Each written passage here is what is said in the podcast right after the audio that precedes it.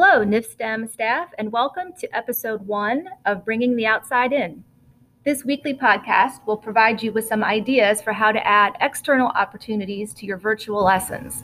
My goal is to keep these to 10 minutes or less because I know how valuable your time is.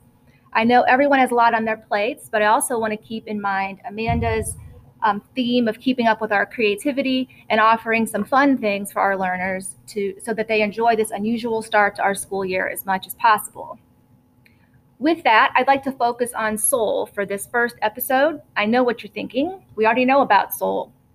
For this first episode, I wanted to start with something familiar and expand on how we can use it more and how we can use it better. Just as a reminder, or for those of you who may be unfamiliar, SOLE stands for Self Organized Learning Environment. What I was thinking about is how we can use it effectively for small group work in such a way that the learners aren't just in unsupervised groups doing Lord knows what in there. To help us figure this out, we have a very special guest, our very own Sam Cruz. Sam. Yes. Thanks for joining us. I'm glad to be here. So, what I was thinking about is if a learning coach wanted to use the SOLE platform for group work, whether it's for a typical SOLE open ended question or just using the platform for some other group activity, he or she may want may be hesitant because an adult isn't in the group to monitor what's going on. When SOLE is used in the physical classroom, even if the coach is with one particular group, she can still see and hear what's going on in the rest of the classroom. My suggestion is if a coach wants to use the platform, they can invite some extra adults into the activity so each group has supervision. These extra adults could be me, you, Coach Hall, or other learning coaches who may be available, as well as experts from the community. What do you think about that? Um, I think there's lots of different ways to think about that. Um, first of all, the platform itself is easy enough to use that if I'm working with a small enough number of groups, because on the platform you can build up to eight different um, breakout rooms. But if I've got, let's say, three or four, and I feel like I can pop in and out of those with enough frequency to keep my presence in each room so that they know that I'll be coming back in just a couple of minutes and I can give them an expectation of what I would like to see when I get back. So I think I can be present enough with a, a smaller number of groups.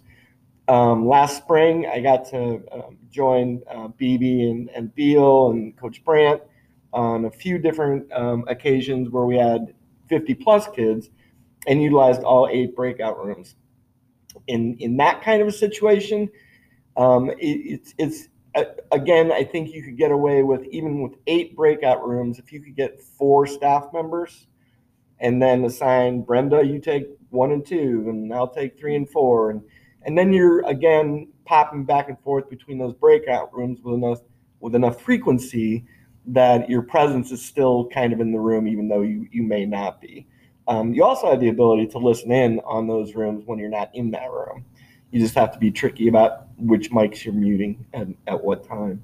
Um, but then, then the other part of that is, you know, we always think about, um, you know, how do we do PBL really well? Um, so it's another opportunity to bring in in a, in a kind of a unique platform um, outside experts. Like I, I, remember speed dating in the in the LRC with engineers, right? So you could create that same kind of experience in, using the breakout rooms and have instead of having the kids move from room to room, just move the guest speakers from room to room um, after you know five minutes or whatever. Um, so there's, I think, if you, if you think creatively about what your task is, um, then I think there's kind of a solution built in, um, no matter which way you go. Okay, so I've had community members from the Akron Zoo and the University of Akron say that they'd be willing to do some virtual small group stuff to help out the learning coaches. So, do you think somebody unfamiliar with the process would feel comfortable just kind of coming in and jumping right in? Like, is the platform easy enough for someone unfamiliar to use it? Um, so, there's a couple of ways to look at that as well. Um, I, I do think it's easy enough for people to feel comfortable fairly quickly it would I would encourage first time users to do a dry run. I remember the first time I used the virtual prep platform, I called out, you know, some coaches and a dozen of us got together in the room and we kind of just figured it out together. So that would be um, one option is to just kind of do a dry run with those folks uh, beforehand. Um, but I also think that it's pretty easy. And, and you also don't forget have the option to record those sessions.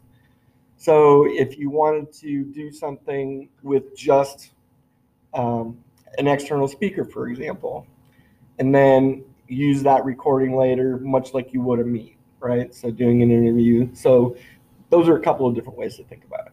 Okay, cool. Um, can you remind the staff and introduce SOLE to those unfamiliar on how they would access SOLE? Sure. Um, the platform can be found at uh, startsole.org.